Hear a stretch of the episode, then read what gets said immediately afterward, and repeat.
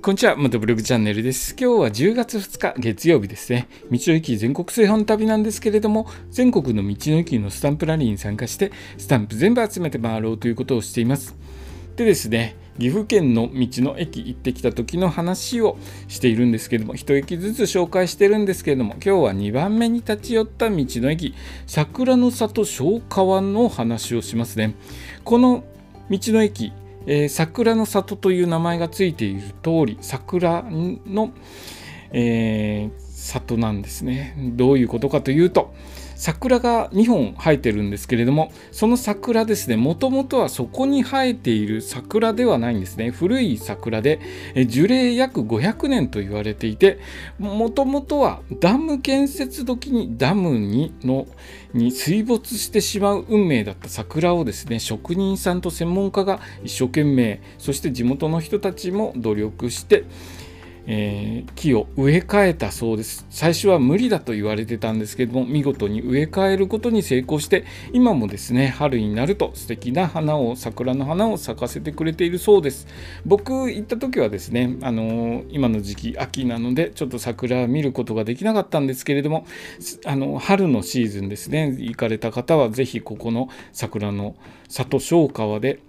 えー、小川桜見てみてはいかがでしょうか。僕自身はですねここのことをすっかり忘れてまして下調べした時はしっかりとこの話をしてたんですけれどもすっかり忘れてですねしかも高速道路を僕利用していったんですけれども深夜早朝割引という割引が効くのを使っていきましたのでだいぶ朝早くから行ってましてここに着いた時点でちょっと眠くなってきてたんですね。で眠くなってきたところそしてここの商家はですね温泉があるんですよ。割と素敵な温泉がある道の駅で、えー、温泉入りたかったんですけれども眠い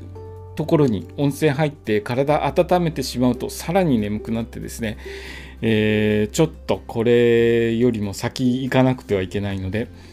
あんまり眠くなってですねうとうとしてバイク乗ることできなくなってしまうと困るので残念ながらですねここの温泉入ることなく次の道の駅へと向かったわけなんですけれどもここいろいろ施設も充実していてそういった消化桜見ることもできますのでここ立ち寄った際はですね是非ゆっくりしていろいろな地元の特産品とかお土産買ってみたり消化桜今は咲いてませんけれども春ですね春行かれた際は是非消化桜、え見てみてはいかがでしょうか。また温泉もありますので温泉に入ってリフレッシュするというのもおすすめです。僕はですねスタンプをして次の道の駅へと向かいました。で明日はですねまた3番目に立ち寄った道の駅の話をさせていただきます、えー、ここ小川桜。